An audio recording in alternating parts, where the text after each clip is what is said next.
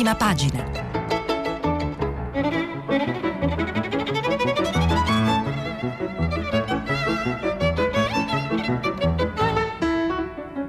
Questa settimana i giornali sono letti e commentati da Mario Ricciardi, direttore della rivista Il Mulino. Per intervenire telefonate al numero verde 800 050 333. Sms e WhatsApp, anche vocali, al numero 335 56 34 296. Buongiorno, anche oggi le pagine dei giornali, in particolar modo le prime pagine, eh, sono concentrate in buona parte eh, su notizie che riguardano la pandemia. Abbiamo detto nei giorni scorsi, purtroppo Mm, non ci libereremo presto di, questo, di questa sciagura che ha colpito il, il mondo intero e con cui dobbiamo continuare a fare i conti cercando di non eh, abbassare mai la guardia. Eh, nei giorni scorsi ci sono state molte mm, diciamo così, speranze eh, destate dal, dall'inizio delle campagne vaccinali eh, però è bene continuare ad essere prudenti. Allora, vediamo innanzitutto un po' il punto della situazione e lo facciamo attraverso la prima pagina eh, del domani, dove c'è un, ampio articolo di David, Davide Maria De Luca eh, che eh, ci aggiorna un po' sulla situazione. Il titolo è Mai così tanti contagi da gennaio, Draghi smonta il metodo Conte per gestire la terza ondata. Oltre 20.000 nuovi casi in un giorno solo, 10 regioni hanno l'indice RT sopra 1. Il virus si sta espandendo. Male anche le terapie intensive. Il Premier cambia il vertice della protezione civile dopo aver emarginato il commissario Arcuri.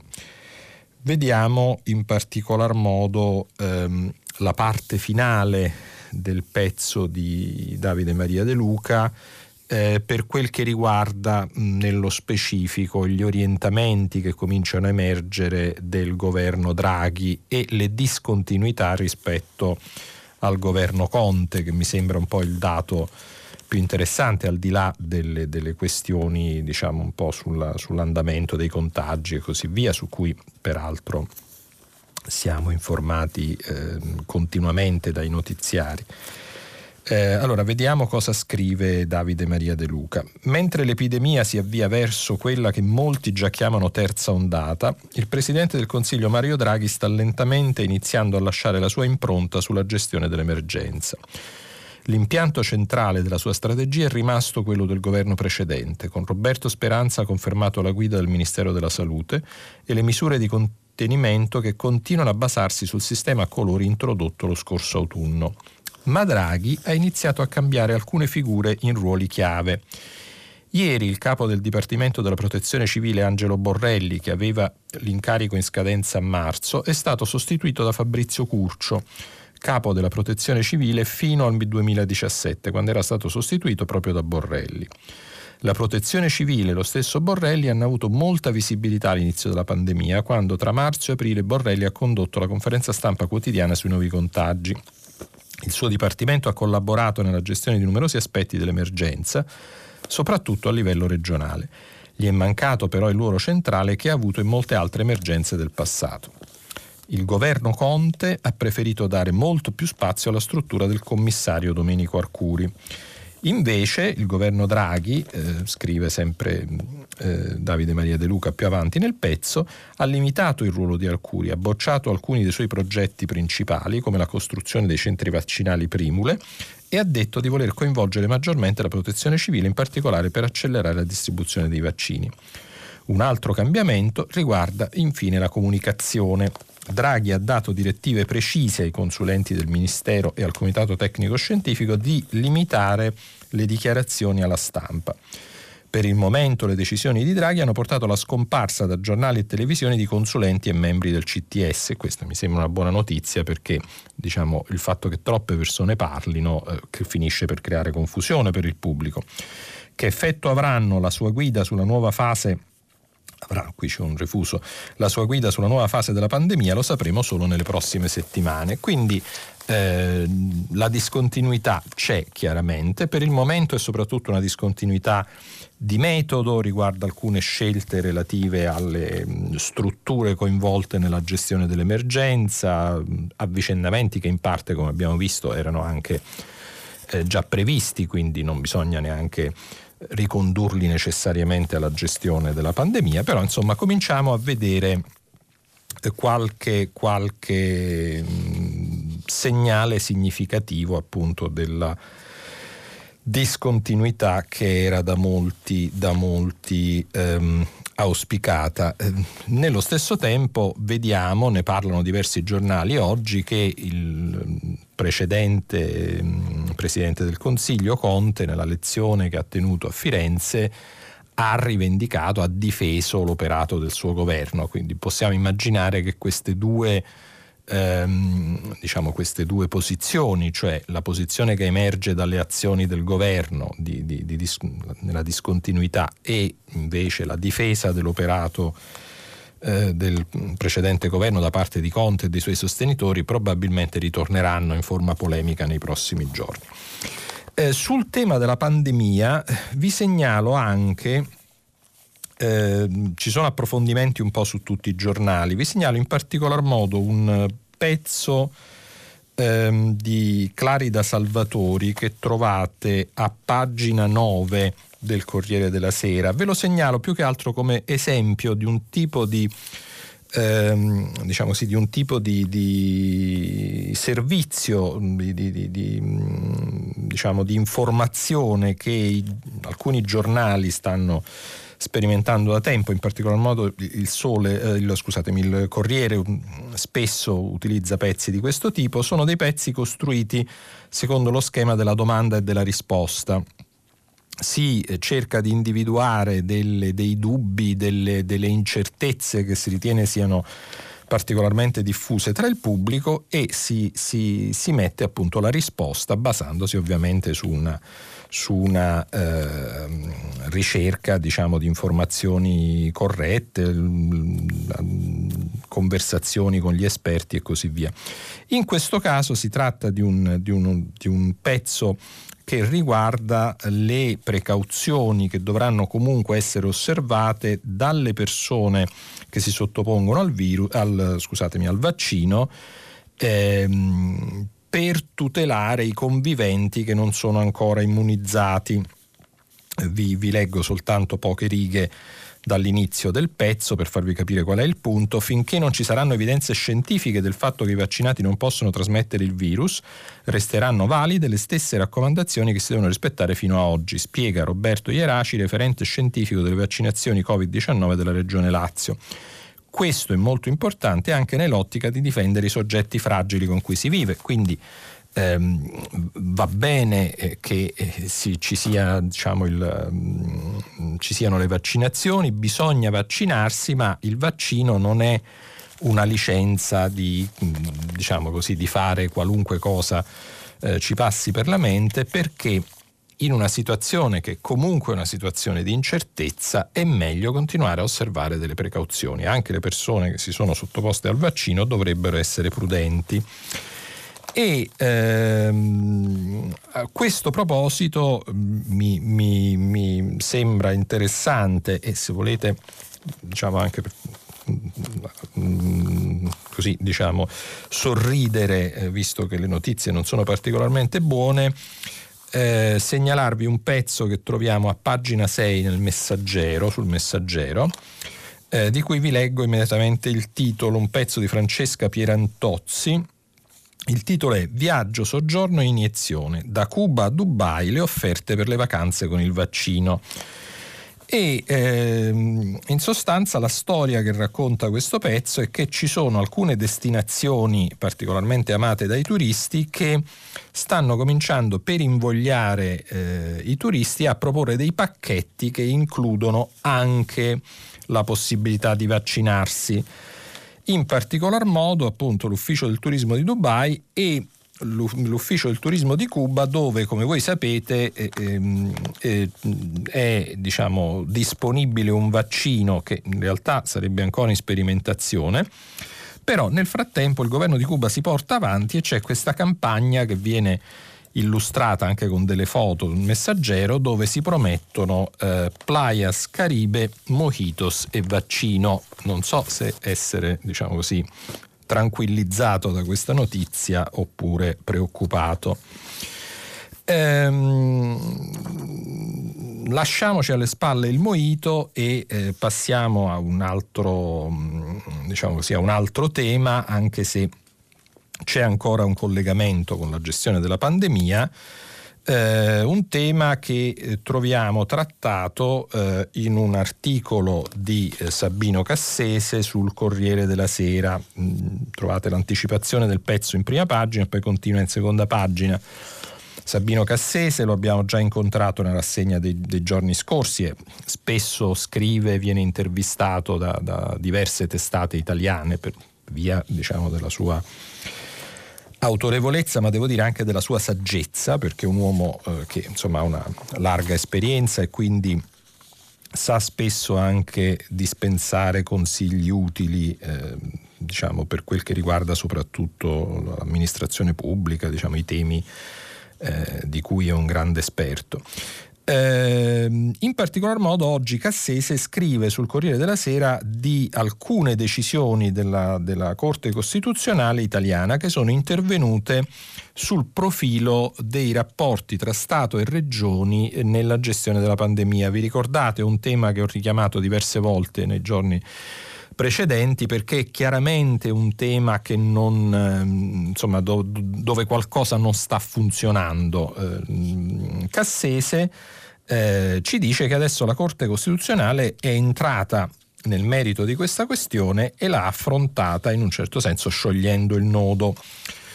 Per affrontare la pandemia, scrive Cassese, governo centrale e regioni devono cambiare rotta hanno finora agito come se operassero nella materia della sanità, che è ripartita tra Stato e Regioni, invece si tratta della materia profilassi internazionale che spetta solo allo Stato.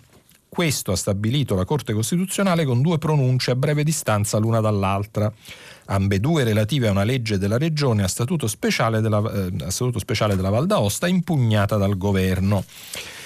E ehm, uno potrebbe chiedersi ma come mai è nato questo equivoco? Possibile che nessuno si fosse reso conto prima che c'era questa, diciamo, la possibilità di gestire tutto ehm, richiamando il, diciamo, la profilassi internazionale piuttosto che il tema della sanità? E qui eh, nel, nell'articolo Cassese ci spiega che l'errore iniziale in realtà è stato dello Stato che ha imboccato la strada sbagliata eh, producendo quindi una cacofonia di voci, un tira e molla tra centro e periferia e più tardi anche un gioco a, scaric- a scaricabarile, producendo quindi una confusione che ha stupito l'opinione pubblica. Il servizio sanitario nazionale, eh, scusatemi, il servizio sanitario da nazionale è diventato confederale, scordinato, non comunicante. Basta notare con quale diversità di passo si sta procedendo nelle vaccinazioni da regione a regione. Al primo errore si è sommato un altro errore, alla, alla sconcertante dimenticanza di una propria competenza esclusiva da parte dello Stato, si poteva porre rimedio rafforzando le funzioni della conferenza Stato-Regioni, valorizzandone il compito, portandolo al centro del contrasto alla pandemia, facendone un piccolo senato delle regioni in nuce. Insomma, Sabino Cassese ci spiega che questo diciamo, problema che, cui da mesi abbiamo a che fare, diciamo, è un problema che in realtà dipende in origine da un errore di impostazione del, del, dello Stato, ma si dovrebbe dire in questo caso del governo, eh, che in realtà non ha diciamo, fatto, fatto, uso di una, di una, competenza che viene attribuita dal, dal, nostro diritto al governo stesso in materia e quindi eh, si è trovato poi a, a dover ehm, interagire con le regioni senza che ci fosse più una, una, diciamo un, un potere centrale in grado di coordinare e in qualche misura anche imporre in alcuni casi delle misure se queste non venivano eh, diciamo, eh, prese nei tempi o nei modi che secondo gli esperti erano più, più, più efficaci. Eh, stiamo parlando di Stato, stiamo parlando di diciamo, questioni istituzionali e questo ci porta a un, ehm, due articoli in realtà, un breve commento e un, art- un pezzo più ampio che troviamo oggi sul foglio.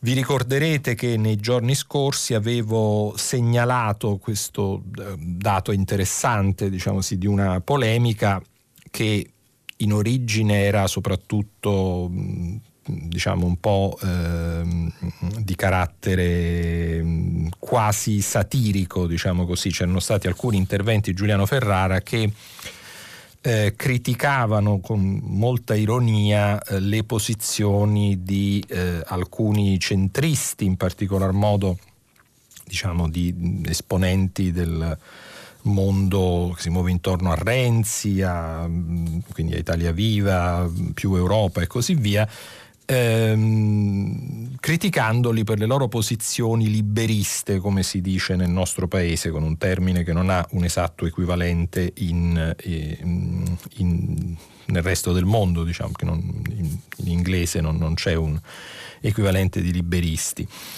Eh, questi sono quelli che Giuliano Ferrara appunto in questi giorni ha cominciato a chiamare i liberali con molte B chiaramente in modo ironico.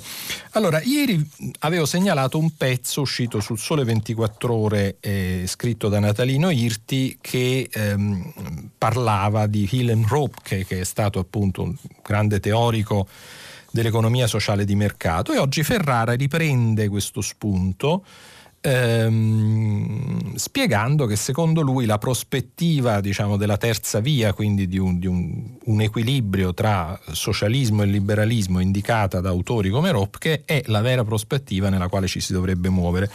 Ed è un po' anche diciamo così, l'ideologia che dovrebbe ispirare l'azione del governo Draghi.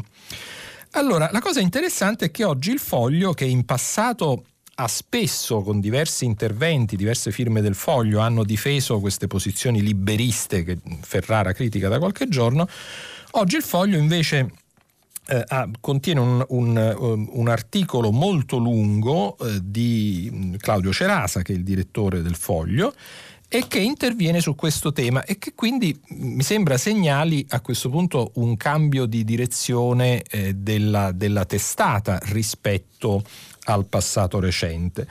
Il titolo del pezzo di, di Cerasa, che vi, vi, vi raccomando di leggere per intero, io vi leggerò soltanto un breve brano ora, è Uno Stato da Draghi. E l'occhiello ci dice c'è il debito buono, sì, ma c'è anche lo Stato buono, quello che crea competizione. Cosa farà Draghi su prescrizione all'Italia, Atlantia, licenziamenti e rete unica, che sono, secondo Cerasa, cinque temi ehm, su cui eh, eh, il governo si dovrà misurare e rispetto ai quali sarà interessante vedere che orientamento avrà.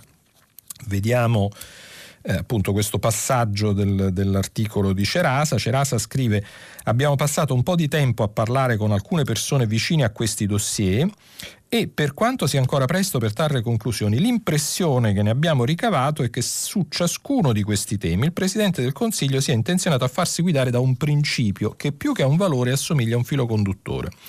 Lo statalismo buono, quello cioè che crea le condizioni giuste per alimentare la competizione, non per soffocarla.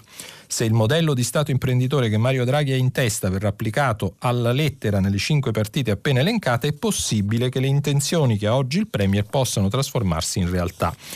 Molto interessante, devo dire che se posso fare una notazione, Cerasa utilizza statalismo, che è un'espressione che si usa normalmente in, in senso peggiorativo, però mi sembra un cambio di linea che vale la pena di sottolineare, visto che viene da un giornale che ha una certa influenza sulla politica di questo paese. Ehm, sempre connesso a questo tema, diciamo Stato, economia e così via, vi segnalo un pezzo di Alberto D'Argenio che troviamo invece su Repubblica, pagina 13. Il titolo è Patto di stabilità sospeso fino al 2022, poi regole più morbide sui conti. Un pezzo breve, molto chiaro, veramente esemplare da questo punto di vista, che però tocca una questione di importanza ehm, capitale, diciamo così. Vediamo cosa dice mh, mm, Alberto D'Argenio. L'Europa va verso la decisione di mantenere congelato il patto di stabilità anche nel 2022. Le regole di bilancio dell'Unione dunque dovrebbero riprendere a mordere con la loro austerità solo nel 2023 anche se Paolo Gentiloni, il commissario all'economia, riflette su una riforma che di fatto manderà in soffitta il fiscal compact, rendendo più morbidi gli obiettivi su deficit e debito che tra due anni torneranno ad essere imposti ai governi. Più avanti D'Argenio scrive Gentiloni con il sostegno delle colombe, perché ovviamente i cosiddetti falchi frenano rispetto a, questo, a questa possibile ehm, revisione diciamo così, del fiscal compact, pensa a una riforma legislativa e non solo interpretativa delle regole. Cosa vuol dire? Vediamo. L'ex Premier punta a modificare il Six Pack, il pacchetto introdotto dopo la crisi del 2008 per imporre austerità ai mediterranei, che rappresenta la base giuridica del Fiscal Compact. In questo modo il Fiscal Compact resterebbe in vigore come trattato internazionale, ma non avrebbe più radici nel diritto comunitario. Di fatto verrebbe pensionato insieme all'ortodossia rigorista. Si punta a rivedere i criteri per decidere il taglio annuale di deficit e debito, eliminando le vecchie formule e introducendo un più comprensibile e meno brutale criterio della spesa legato al tasso di investimenti e al debito. Attenzione, questo è un passaggio importantissimo che potrebbe davvero essere, diciamo, una svolta, io esito sempre a usare eh, il termine storica, però insomma una svolta molto importante. L'idea, conclude Alberto D'Argenio, è di consentire investimenti produttivi, in particolare quelli su green, digitale, energia e trasporti. Infine la partita degli Eurobond. Le colombe puntano a renderli permanenti anche quando spirerà il Recovery Fund. Insomma, andiamo a, a, a, a vedere cosa succederà. Eh, mi sembra che insomma, ci siano delle, delle, notizie, delle novità interessanti e che valga la pena di tenere d'occhio eh, eh, cosa accade a Bruxelles perché come ormai è, è, è, chiaro da quel che accade a Bruxelles dipendono poi anche le cose che accadono in tutte le capitali europee. Eh, una voce invece mh, dissenziente, diciamo così, o comunque in, in, parte non, non concordante eh, sul governo Draghi e sulla eh, impostazione che il governo Draghi anche dal punto di vista economico potrebbe avere, ma non solo, eh, la troviamo oggi eh, sul Fatto Quotidiano, eh, un pezzo di Gad Lerner, eh, che ha come titolo Draghi restaurazione sulle macerie dei partiti. Allora, qui ricorderete che c'è un, un, filo conduttore di molti commenti che abbiamo letto nei giorni scorsi sui primi passi del governo Draghi, che presentano il governo Draghi come una grande opportunità per i partiti. Ne parlava per esempio Enrico Letta in un'intervista che abbiamo segnalato nei giorni scorsi, mi pare che fosse su Repubblica. L'idea eh, di fondo è eh, il governo Draghi sarà anche un po' diciamo un, un, un, un'opportunità per i partiti italiani di riformarsi, di riorganizzarsi, di, di trovare anche un po' una, una, una, sintesi che negli ultimi tempi sembra essere mancata con eh, esponenti diversi dello stesso partito che sostenevano spesso linee eh, distanti e qualche volta addirittura incompatibili, perché insomma, il disaccordo in un partito è normale, dire cose proprio completamente incoerenti dopo un certo, come dire, se diventa uno Stato ehm, ehm, quotidiano è, è, chiaramente un problema.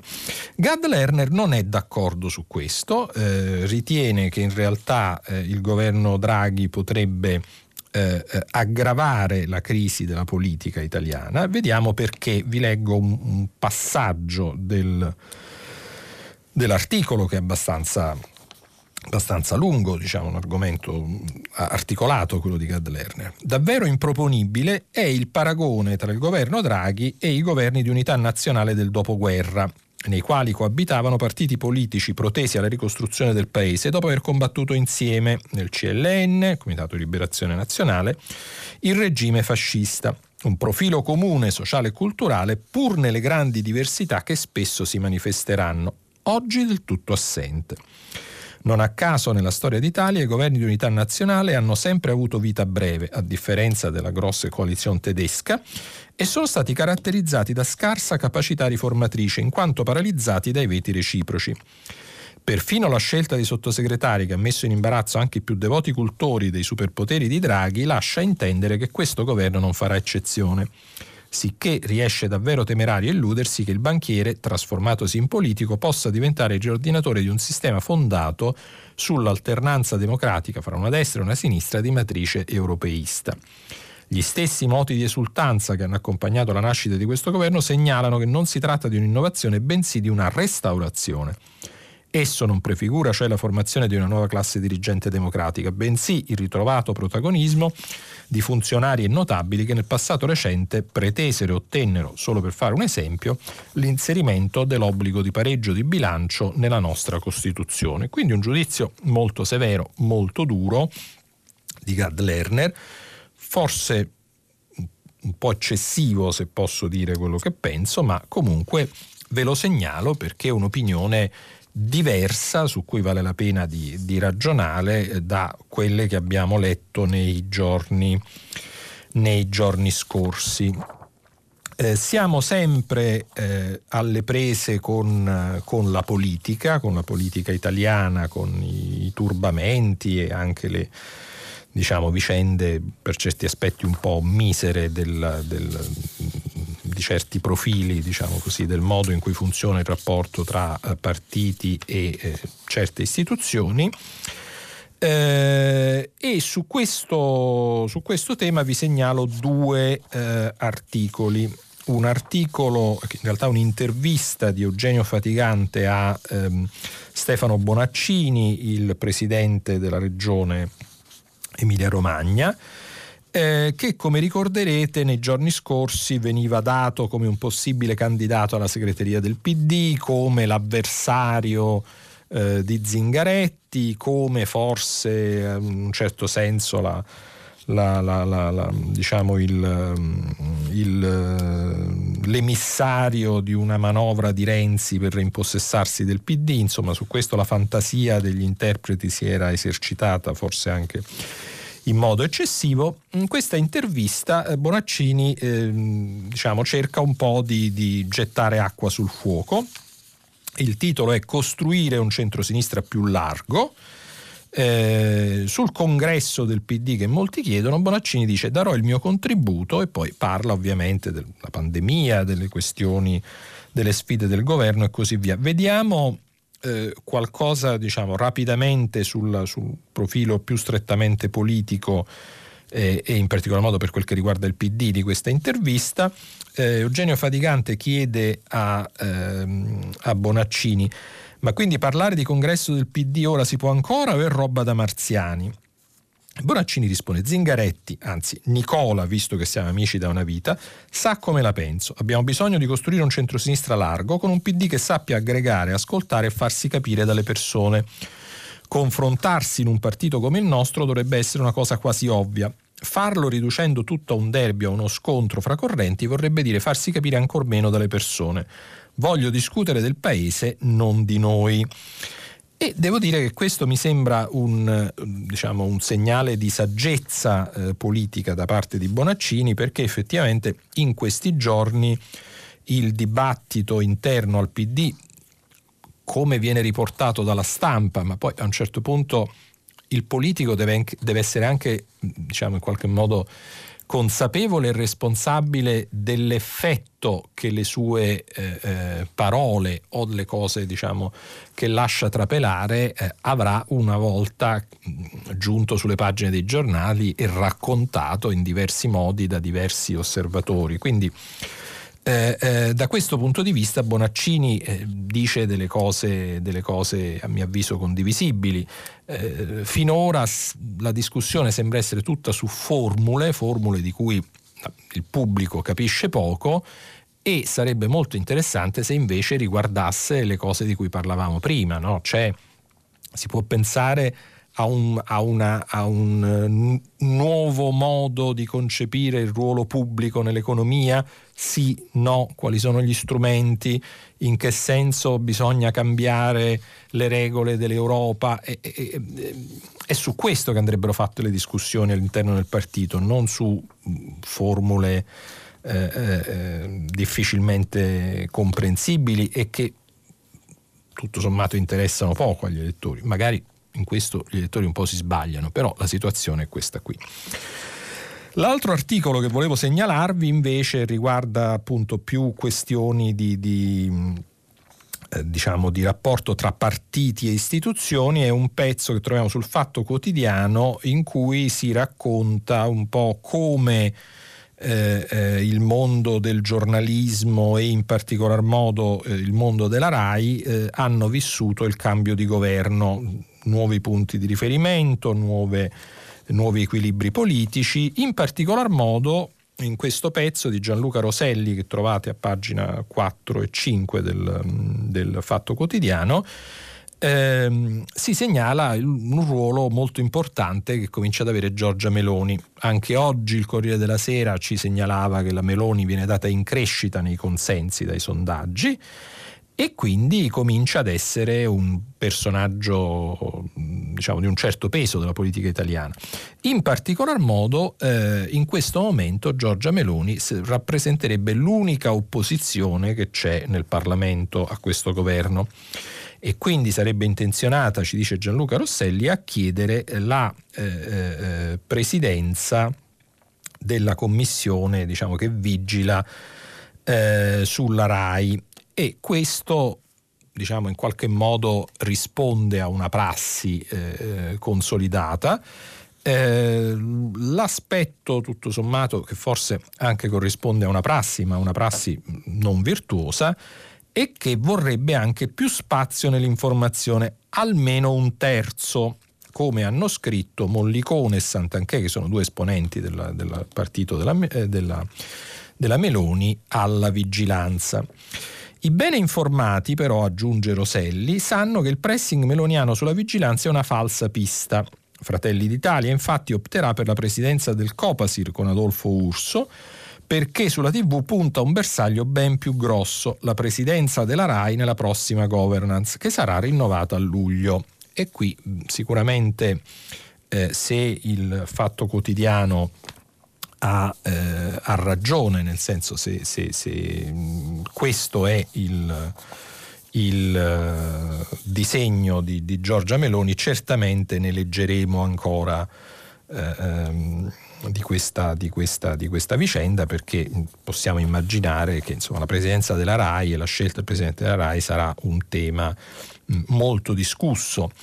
Mm, non è detto che questo sia un fatto, un fatto positivo, diciamo, in altri paesi, penso per esempio al Regno Unito, eh, non ci sono delle discussioni, normalmente delle discussioni eh, eh, particolarmente serrate quando viene nominato il responsabile della BBC. Ci sono state recentemente in alcuni casi, ma perché era in questione rispetto alla, alla Brexit, diciamo, l'imparzialità con la quale la BBC ha seguito eh, quel particolare filone di notizie. Eh, e questo è un tema su cui bisognerebbe riflettere, in realtà si è riflettuto molto, ma non si riesce a trovare una soluzione soddisfacente.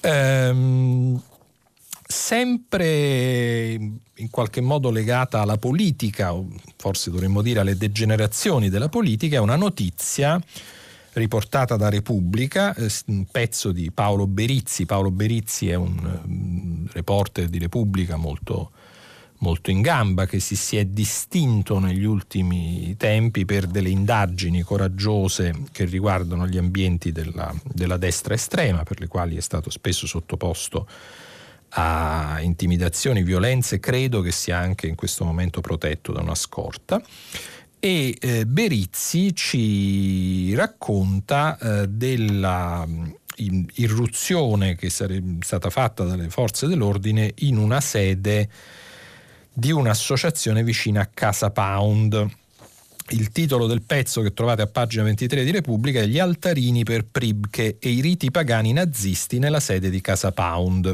Omaggi anche a Himmler in una palazzina posta sotto sequestro. Era occupata da un gruppo che ospitava i fascisti del terzo millennio. Vediamo cosa dice Berizzi.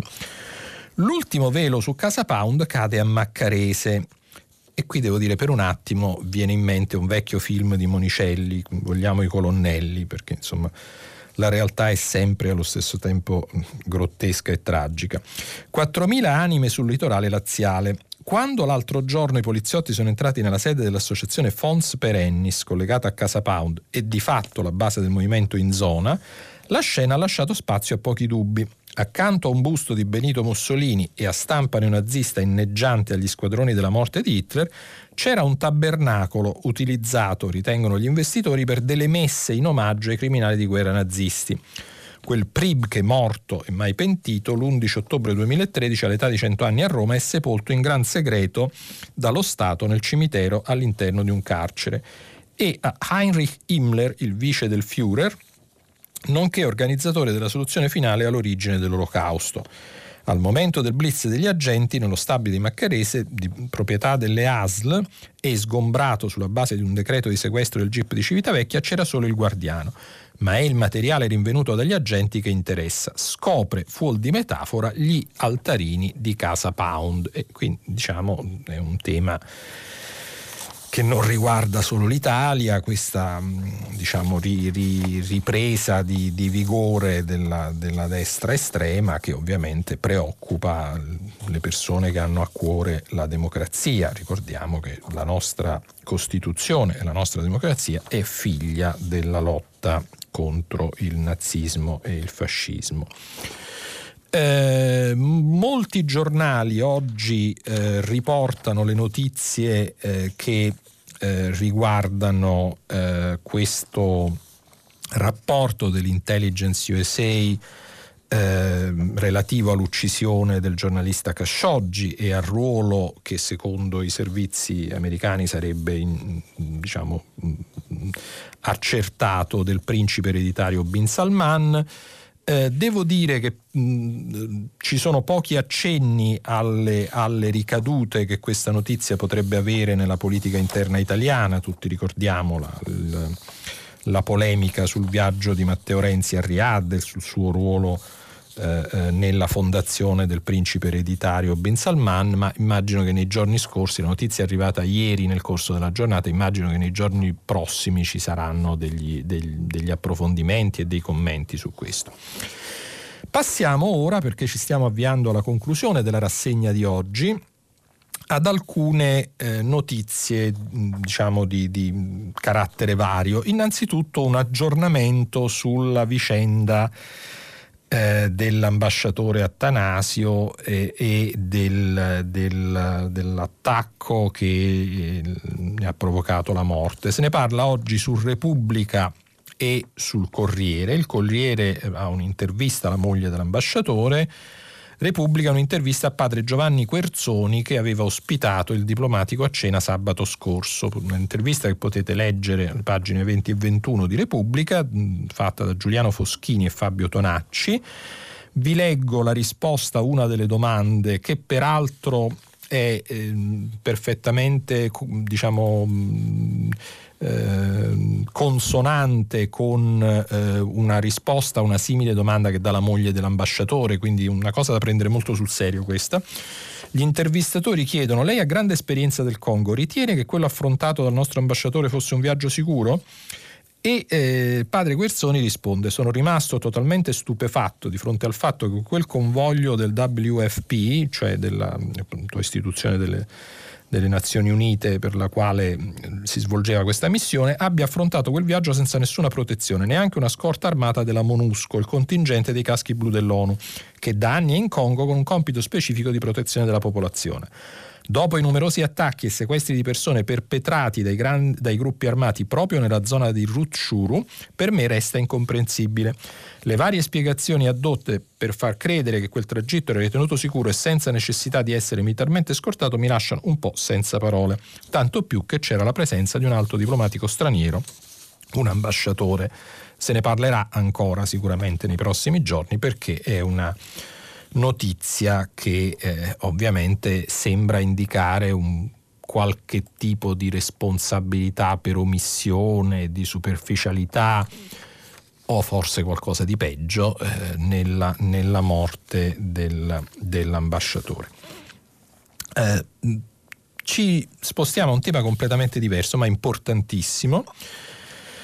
Eh, con un'intervista pubblicata dalla stampa eh, che troviamo a pagina 19, un'intervista di Stefano Semeraro a Joy Neville, Ora, chi è Joy Neville? Io vi devo confessare che stamattina, prima di, di, di, mettermi a preparare la rassegna stampa, non ne avevo la benché minima idea e questo è già di per sé un, un buon argomento per leggere i giornali, perché si imparano sempre cose nuove. Joy Neville, come ho appreso stamattina, è la prima arbitra nel rugby maschile irlandese. Eh, la ragione per cui lei viene intervistata però non è soltanto perché un'arbitra, eh, eh, diciamo una donna che arbitra il rugby maschile, ma anche perché eh, la, la, la, signora Neville eh, è mh, mm, omosessuale e eh, è eh, sposata con un'italiana Simona Coppola e quindi eh, diciamo eh, la sua il suo carattere di, di, personaggio in un certo senso di innovazione, di rottura, potremmo dire, un ambiente così maschile per giunta come quello del rugby, eh, ha un doppio segno, cioè la donna in un mondo di maschi, ma anche eh, l'omosessuale che apertamente eh, diciamo così, ha reso pubblico a questa sua scelta e, e, e la difende in questa intervista eh, il titolo dell'intervista è Per il coming out serve molto carattere, io ce l'ho fatta così. E appunto nell'intervista lei racconta delle, delle, delle difficoltà, del, ma anche del, della solidarietà, del, della comprensione, dell'intelligenza con cui molte persone sanno superare i propri pregiudizi. Vi leggo la risposta all'ultima domanda. Eh, Stefano Semeraro ricorda il caso di un arbitro di rugby che si è dichiarato apertamente gay. E Joy Neville risponde: C'è bisogno di un salto culturale. Oggi solo chi ha un carattere forte è disposto a parlarne apertamente. Un cambiamento che deve venire dalle giovani generazioni. Gli sportivi che hanno fatto coming out li conti sulle dita di una mano. Difficile pensare che non siano di più. Penso che il rugby in questo sia meglio del calcio, specie a livello femminile. Fra i maschi si può, misurare, si può migliorare molto, sui gay c'è una sorta di stigma. In generale, più si parla della questione, più la gente non avrà paura di dichiarare le proprie inclinazioni sessuali nello sport come nella società. Una risposta molto bella, di grande civiltà, su cui bisognerebbe riflettere, dovrebbero riflettere soprattutto quelli che hanno pregiudizi nei confronti degli omosessuali. Il tempo della rassegna sta per finire, mi rimane soltanto un minuto per segnalarvi un pezzo che io ho trovato molto interessante di Filippo Barbera, pubblicato sul manifesto. Il titolo è Per gli innovatori marginali contro la retorica del successo.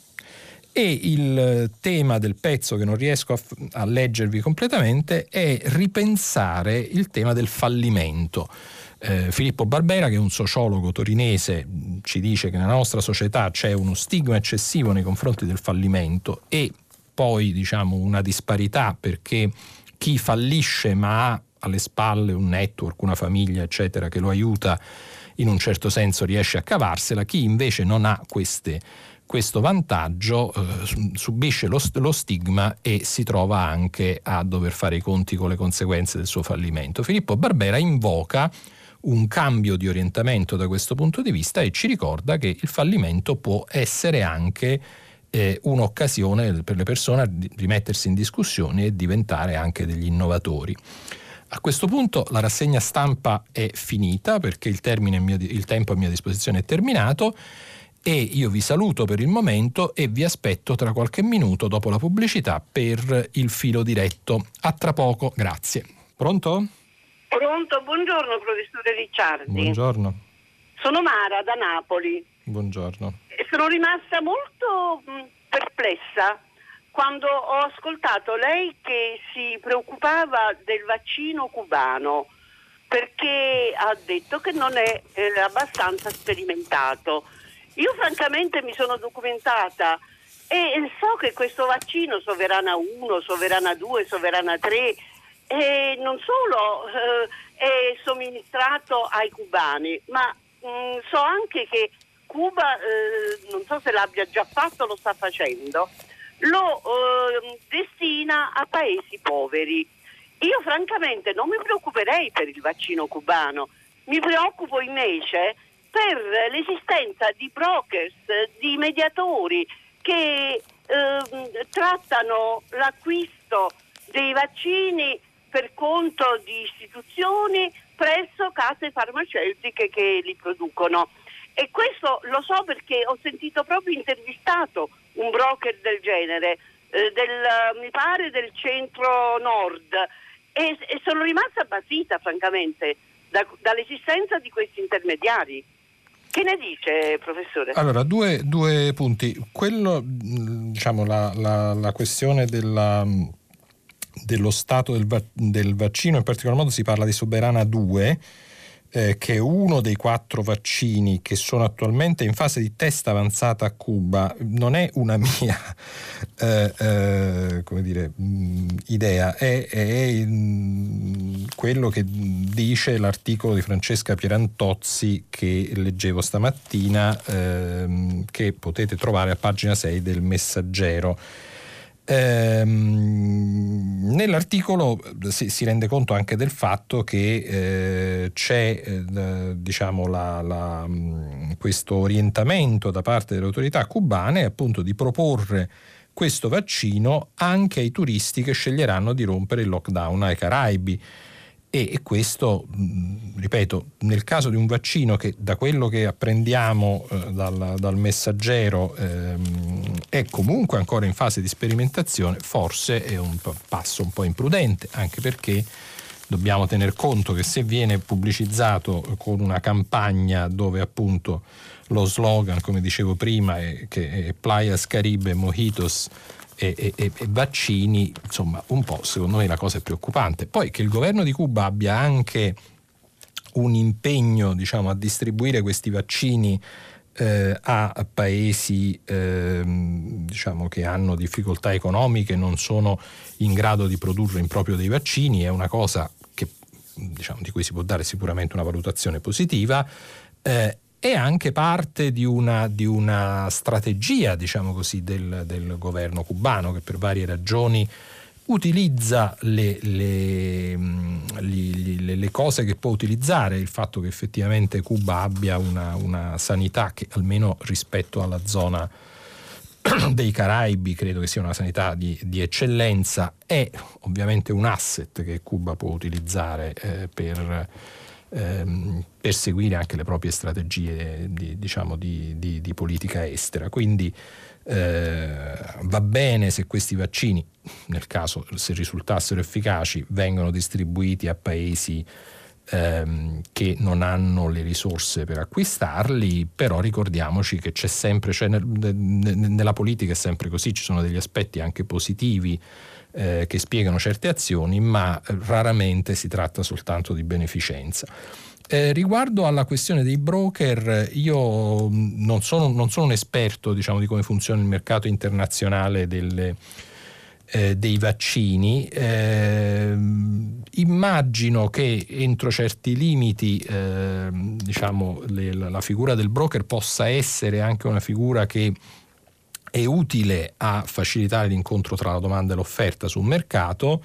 La domanda che io mi porrei piuttosto è non tanto va bene o va male che ci sia il broker, ma in una situazione di questo tipo dove il profilo di sicurezza è massimo perché ne va letteralmente della, della tenuta del, della, della, società in molti, in molti paesi, eh, forse considerazioni politiche dovrebbero spingere a gestire il problema in modo diverso, quindi non semplicemente ehm, ricorrendo allo strumento del mercato, ma con eh, interventi anche di natura pubblica, incluso tutte le cose di cui abbiamo parlato nei giorni scorsi, tentare di dotarsi di un'infrastruttura di produzione autonoma, rivedere il meccanismo delle, delle autorizzazioni e così via. Grazie.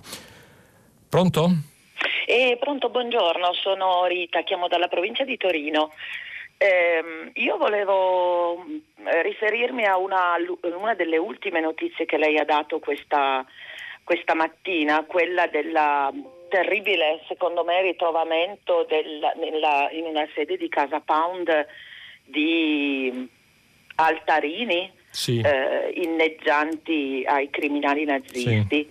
Ehm, e ho scritto in merito a pensando alla raccolta firme che sta facendo la, la, l'anagrafe antifascista di Sant'Anna di Strazzema, uh-huh. eh, tristemente nota Sant'Anna purtroppo certo, certo. Eh, per quello che è accaduto per la strage, e, mh, c'è in, in, atto fino al 31 di, di marzo la, una raccolta firme aperta a tutti, a tutti nei comuni, in tutti i comuni se ne può fare eh, ogni comune può, può, farsi carico per inasprire la, la legge che già esiste ehm, eh, contro la propaganda, la diffusione e la produzione di oggetti con simboli fascisti e nazisti. Ehm, è una raccolta firme per la proposta di una legge di iniziativa popolare il nome è norme contro la propaganda e la diffusione di messaggi inneggianti al fascismo e nazismo e vendita e produzione di oggetti con simboli fascisti e nazisti, perché sappiamo tutti molto bene che è vero che eh, la propaganda fascista è vietata dalla legge, però questa legge riesce a essere eh, aggirata molto bene. Eh, quindi si vendono calendari con, eh, con, il duce, se fate attenzione le bandiere che si trovano in giro nei covi di questi delinquenti ehm, sono bandiere naziste perché nella legge italiana si parla di fascismo e quindi i simboli nazisti possiamo usarli come li usano negli stadi, in tutti questi meravigliosi luoghi di incontro ehm, e si deve arrivare a, a 50.000 firme e, e per, per, poterla presentare in Parlamento. Mi sembra sia una cosa molto molto molto importante. Ehm, e che, insomma, la, la, la, l'impegno è andare nel proprio comune a mettere una firma. In questo periodo è difficile perché nei comuni, nelle anagrafi si va con la prenotazione causa Covid e quindi è, è complicato, complicato, insomma, non è così semplice come, come, come poteva essere qualche, qualche, tempo fa in cui si va in piazza a comprare il giornale, si entra in comune, si fa la firma e si esce, adesso bisogna telefonare prima e vedere un po', però secondo me è una cosa da, da diffondere, da, da, far sapere, moltissimi comuni. La ringrazio, la ringrazio moltissimo. E, e, e, appoggio diciamo, questo, suo, questo, suo, appello. Farei soltanto una, una osservazione diciamo, critica. Ovviamente è molto importante che si legiferi su questo tema. Purtroppo, come lei stessa in un certo senso faceva notare nel suo intervento, la legge eh, non è uno strumento eh, diciamo mh, risolutivo in questo campo perché deve usare delle formulazioni che sono inevitabilmente delle formulazioni ampie perché l- la legge funziona così, deve regolare una generalità di casi e quando la legge riguarda eh, delle mh, ideologie politiche che per loro natura hanno contorni sfumati, possono prendere varie forme e così via, eh, è molto difficile scrivere delle leggi che siano di applicazione facile, appunto. L'esempio che lei faceva, la legge menziona il fascismo e si utilizzano i simboli nazisti è un esempio molto, molto chiaro di come eh, si, si, può eludere la norma di legge. In realtà su questo, su questo piano eh, sarebbe molto importante che ci fosse un'azione molto più efficace Primo, prima, prima, di tutto dal punto di vista della, del, dell'educazione, diciamo della conoscenza della storia, eh, dell'impegno nel combattere tutte le forme di negazionismo, ma combatterle in modo concreto, cioè facendo buona divulgazione storica, eh, eh, rendendo note diciamo, le, le, le, le, tante cose eh, che sappiamo sul, sul, fascismo e sul nazismo e che sono state accertate al di là diciamo, di ogni ragionevole dubbio.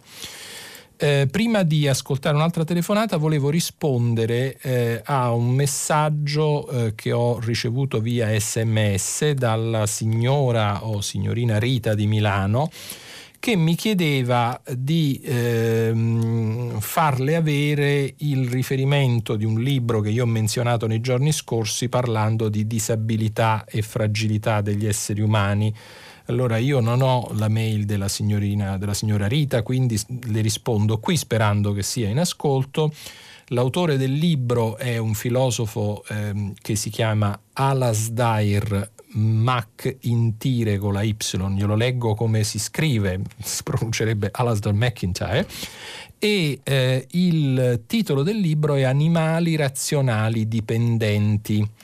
Eh, non le dico la casa editrice per non fare proprio pubblicità, però se fa una ricerca, se si fa aiutare magari da un, da un, nipote o da un figlio, non le sarà difficile con un motore di ricerca e con questi due dati eh, trovare il libro, un libro che è ancora in commercio, c'è una traduzione italiana e credo che lo troverà interessante perché capisco il suo messaggio che lei ha, ahimè, anche delle ragioni diciamo, personali per avere un interesse molto forte su, relativamente a questo tema.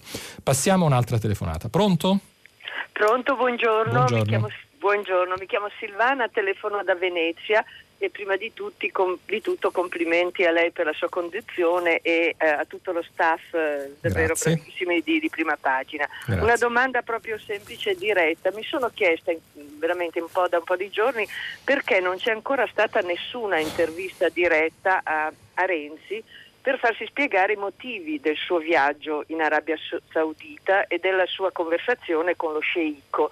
Cioè direttamente non, non è ancora stato intervistato. Mi chiedevo se perché eh, questo, questo, questa mancanza è lui che non vuole, i giornalisti che non lo cercano, tutto eh, qua. Tutto no, qua. in realtà eh, devo eh, correggerla nel senso che io ricordo almeno due interviste. Una è un'intervista, devo dire, molto interessante e molto eh, anche mh, dura che credo sia stata eh, fatta dalla BBC e, e mm, può trovarla online, penso abbastanza facilmente. E l'altra è un'intervista eh, pubblicata al Corriere della Sera, se non ricordo male, era un'intervista eh, di Maria Teresa Meli, nella quale Renzi dava delle risposte, delle risposte che però diciamo, non hanno convinto molti dei, dei, critici di Renzi e quindi sì, insomma, il tema è ancora aperto, forse ci vorrebbe un'intervista più in stile BBC che ehm, rispetto a quella, devo dire, molto morbida che invece eh, abbiamo letto sul, sul Corriere della Sera. Pronto? Buongiorno, sono Alessandro da Milano.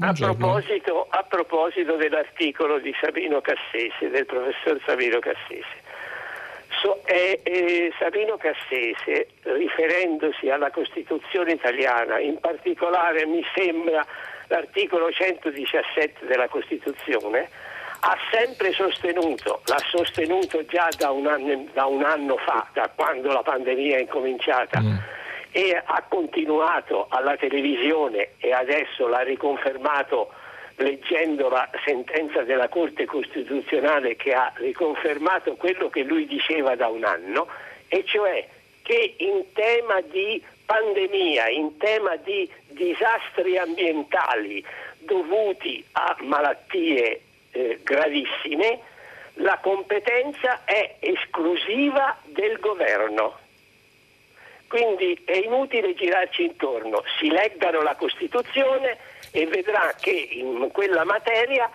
Cassese, che lo diceva già da un anno fa, e la Corte Costituzionale che l'ha confermato, tutti quelli che sostengono che le regioni possono fare i comodacci loro hanno sbagliato. Il governo ha sbagliato, le regioni hanno sbagliato. Grazie, buongiorno.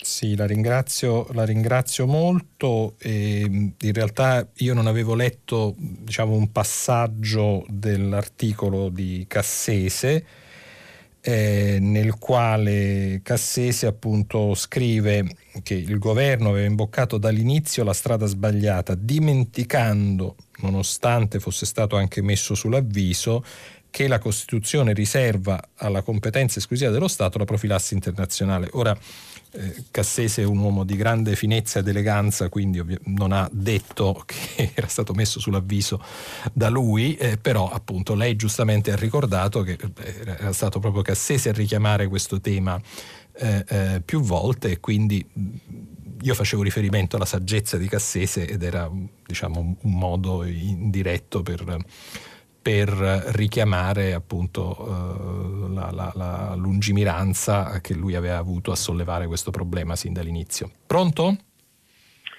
Sì, buongiorno professore, sono Alessandro e chiamo da Varese, sono un medico di famiglia. Io volevo intervenire riguardo la, la pandemia. Ecco, io ho un bacino di utenza di, di più di 1500 assistiti e tanti miei pazienti si sono eh, contagiati, eh, la maggior parte però sono asintomatici oppure con sintomi che io ho curato eh, a casa.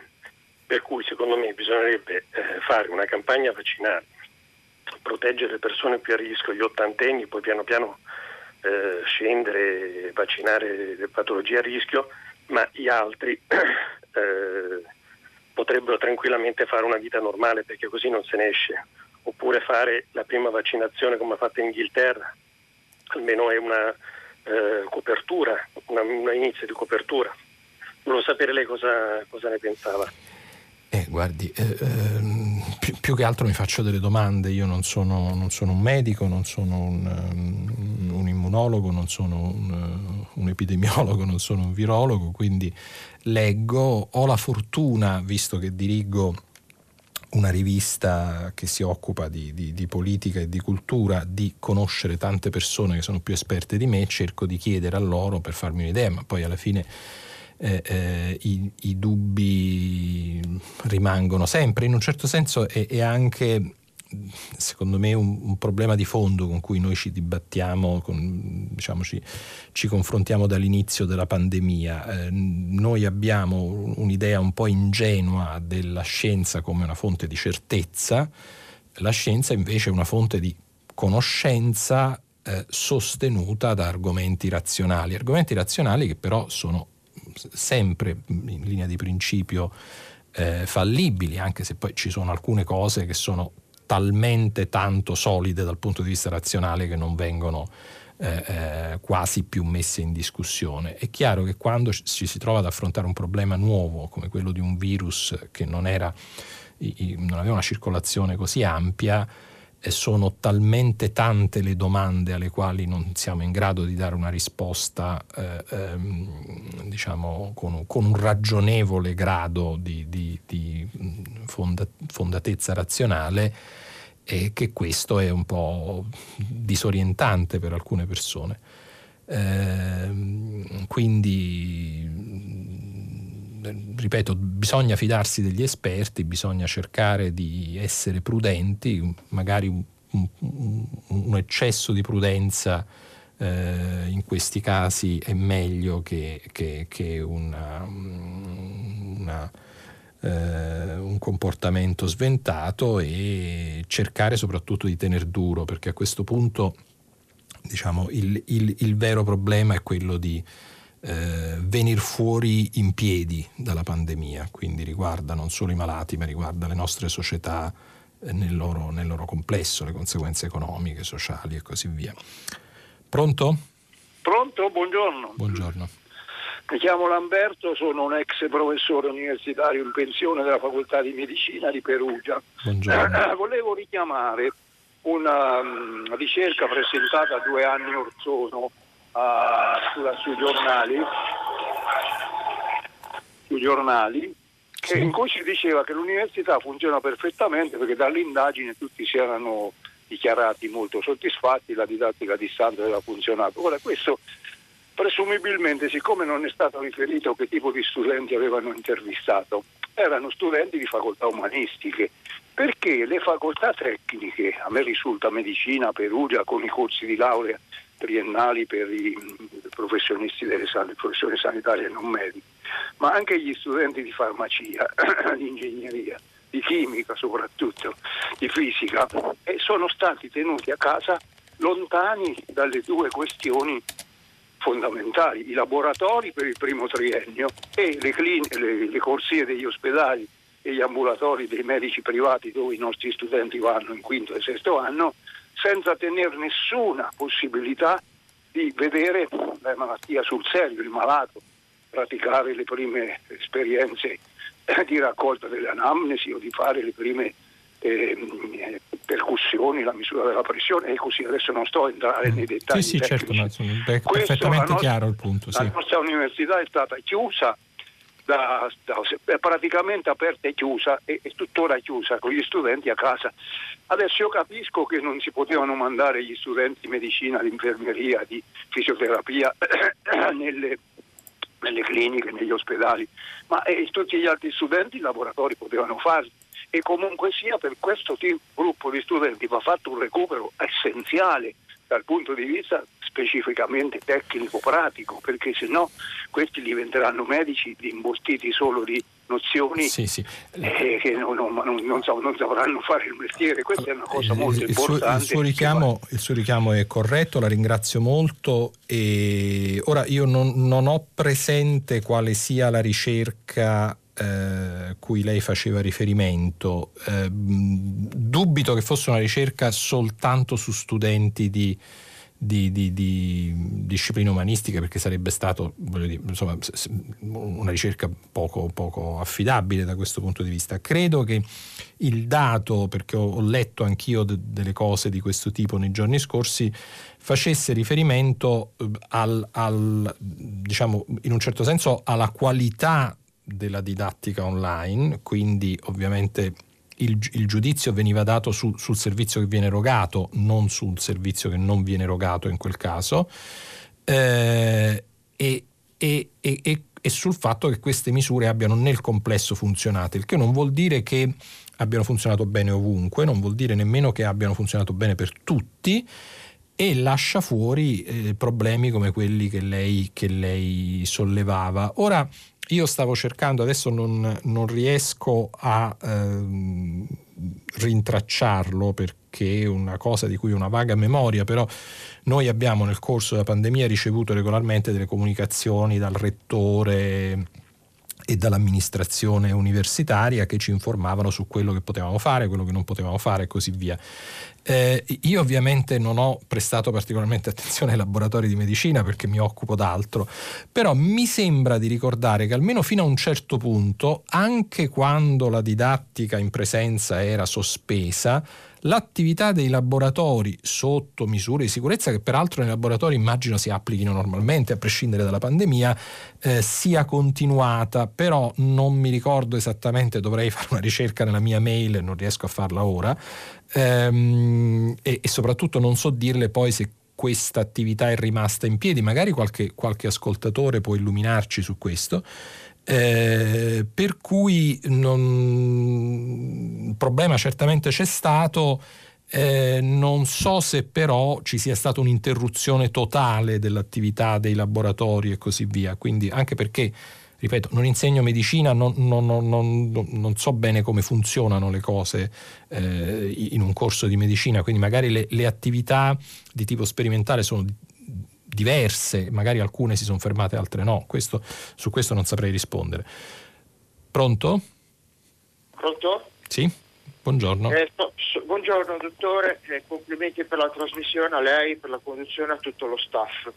Eh, la mia è una semplice constatazione a seguito della lettura di una notizia inerente ai fatti occorsi in Congo. Eh, stamattina lei ha praticamente eh, citato alcune fonti autorevoli per le quali si apre all'ipotesi di, un, di una diciamo, mancanza di cautele nell'affrontare questo viaggio da parte delle persone che sono state coinvolte. E questo è un, un aspetto eh, rilevante. Io sono stato parecchie volte in scenari del terzo mondo per questioni professionali e posso assicurare che la vita in quei posti vale zero. E, dall'altra parte ho, ho, sentito più voci, più campane, sia sui media, anche tra la corrente comune, che eh, guardavano con grande... Eh, diciamo, allarme eh, la, la, la, posizione tenuta dal ministro degli esteri in carica. Eh, io rilevo questo al di là eh, della persona che non, non voglio difendere a, a, livello personale, però eh, richiedere le dimissioni di un ministro degli esteri eh, per un fatto avvenuto in un paese lontano di cui non si sa quasi nulla mi sembra una presa di posizione del tutto superficiale, perché comunque il ministro degli esteri deve rimanere al suo posto fino all'ultimo perché ne va del prestigio mh, nostra, del nostro paese. Non, in un contesto così poco chiaro eh, un'assunzione di responsabilità solamente perché avviene qualcosa eh, mi sembra del tutto fuori luogo. Grazie. Ringrazio, sì, non c'è dubbio, soprattutto un, finché eh, permangono dubbi sulla dinamica, sulla dinamica, reale. Io devo dire non avevo neanche notato queste richieste di dimissioni del ministro, insomma, diciamo, eh, l'Italia talvolta è, affitta, è afflitta da, da, da piaghe apparentemente eh, eh diciamo, opposte. No? Noi abbiamo mh, eh, molte persone che non si dimettono quando dovrebbero farlo e anche eh, persone di cui si chiedono le dimissioni un po' a sproposito, è diventato una specie di, di, di, di luogo comune questo.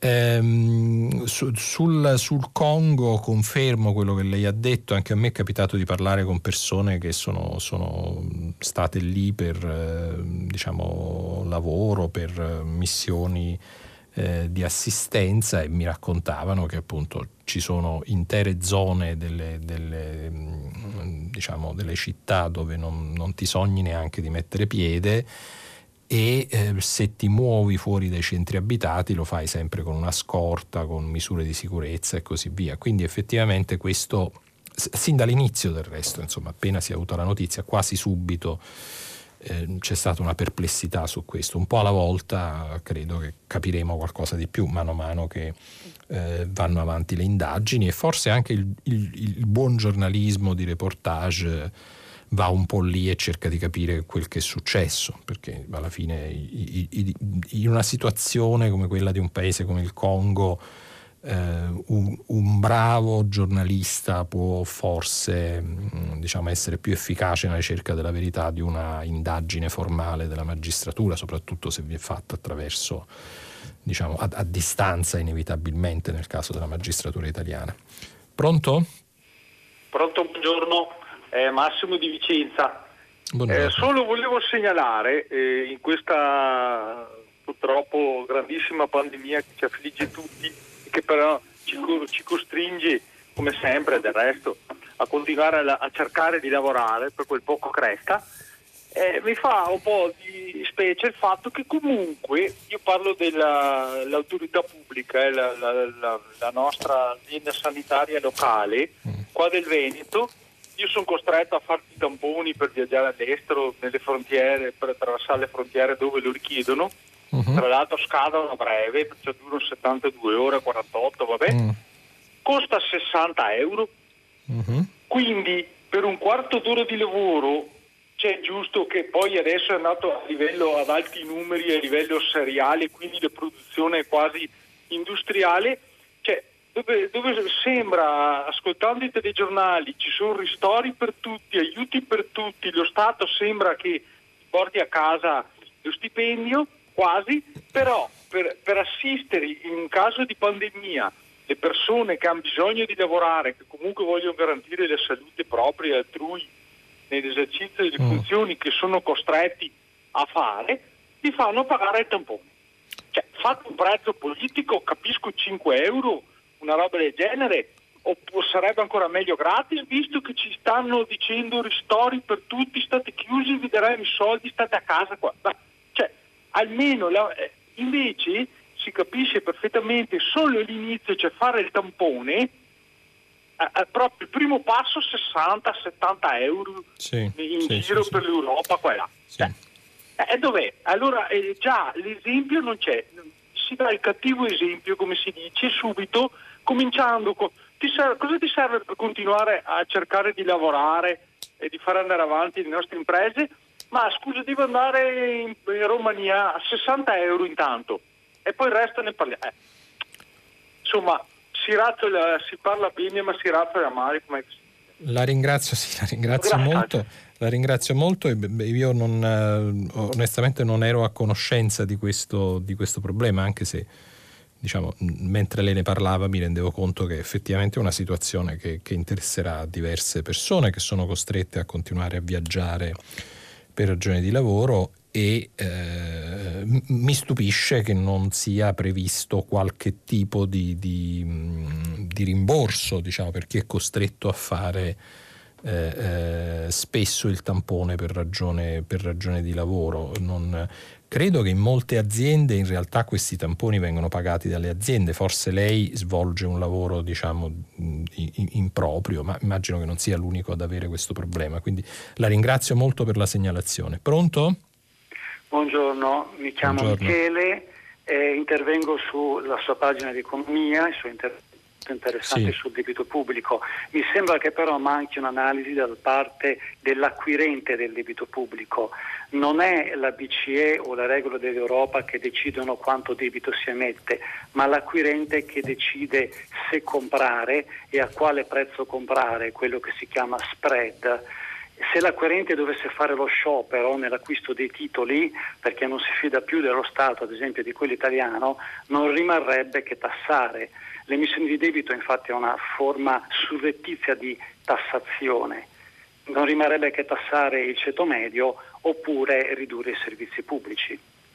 La, sì, la ringrazio molto.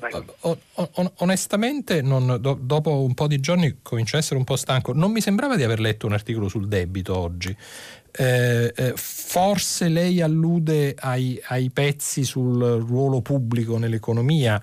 Eh, è, è, è, chiaro che comunque il, il, debito è un problema quando, quando si spende ehm, si spendono risorse a, alimentando il deficit. Il, il, la questione di cui si discute è però se le condizioni nelle quali ci troviamo siano tali da... Ah, forse ricordo, sì, c'era nel, nel, si accennava la questione del debito buono, forse all'inizio del pezzo di Cerasa che ho letto, ho capito qual era il link. Eh, sì, però appunto il dibattito è tutto non su... cioè nessuno dice mettiamoci a fare debito e, e, e non ci preoccupiamo del, del, della eh, più del debito, ma si ragiona su debito che può generare crescita e che in una situazione di questo tipo potrebbe essere una misura di grande importanza. È quello il dibattito, non la, la, la licenza per fare debito senza limite. Nessuno è così matto da proporre una cosa del genere. C'è un'ultima telefonata molto, molto breve mh, perché abbiamo poco tempo a disposizione. Buongiorno. Sì, buongiorno.